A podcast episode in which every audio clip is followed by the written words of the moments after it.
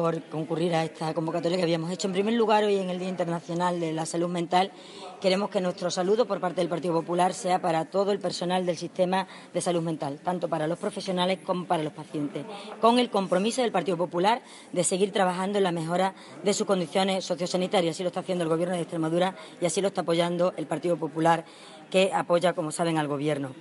Eh, nuestra pretensión en este sentido es que la salud mental deje de ser la hermana pobre de la sanidad, que lo era con el señor Fernández Vara, para tener el sitio que merece.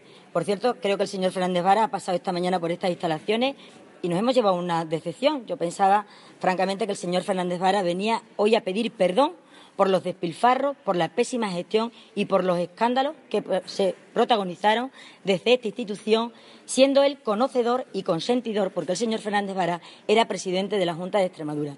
Era presidente de la Junta de Extremadura cuando desde esta institución había irregularidades en la contratación de personal, había irregularidades en las contrataciones de servicios, había un déficit que superaba los dos millones y medio de euros había mariscada, había jacuzzi y había escándalos siendo presidente de la Junta de Extremadura el señor Fernández Vara.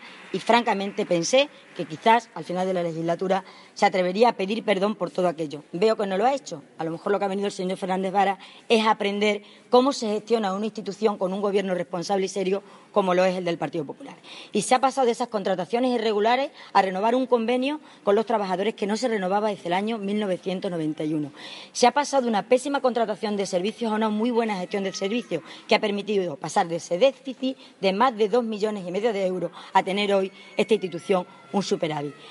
Los ingresos del centro tecnológico se han multiplicado por siete y eso a costa también de haber reducido de manera considerable los costes y los salarios del personal directivo. A lo mejor ha venido el señor Fernández Vara a ver cómo se puede gestionar una institución con eficacia, con eficiencia, con honradez y con transparencia o a lo mejor a lo que ha venido el señor Fernández Vara es aprender lo que hace un gobierno responsable por Extremadura, anteponiendo los intereses de los extremeños a cualquier otro interés partidista. Francamente ha sido una decepción porque el señor Fernández Vara hoy no ha venido absolutamente a nada, salvo hacer el ridículo y a comprometer a todos los extremeños en la desvergüenza de no haber tenido la valentía de pedir perdón por el escándalo y los escándalos que se vivieron desde esta institución. Francisca, han hecho una valoración tanto Pedro Escobar como eh, Fernández Vara del Consejo Extraordinario de Gobierno se está celebrando aquí en Mérito. Nos gustaría por parte del PP también una valoración. Bien, en primer lugar, nosotros tiene que ser una valoración positiva. Positiva porque el Consejo de Gobierno se reúne, es el cuarto Consejo de Gobierno extraordinario, que se reúne con el fin primero de evaluarse el Gobierno. Eso para nosotros ya es un síntoma de transparencia y de regeneración democrática y también para evaluar eh, la consecución de las medidas que en cada Consejo de Gobierno anterior se han ido plasmando también en el debate del Estado de la región. Solamente desde ese punto de vista ya es positivo. Es positivo también para nosotros porque eh, todas las medidas Casi en un 84% a fecha de hoy se han cumplido las que se acordaron en el Consejo Extraordinario de Plasencia, medidas en materia de política social, que es una prioridad para el Partido Popular. Y hoy, una vez que se ha conseguido la consolidación económica, que hemos superado, hemos pasado de ser la región con más déficit a pasar a ser la región con menos déficit. Ahora que estamos en la senda del crecimiento económico y ahora que se está generando empleo, es el momento de invertir. Y es el momento de invertir en infraestructura en Extremadura.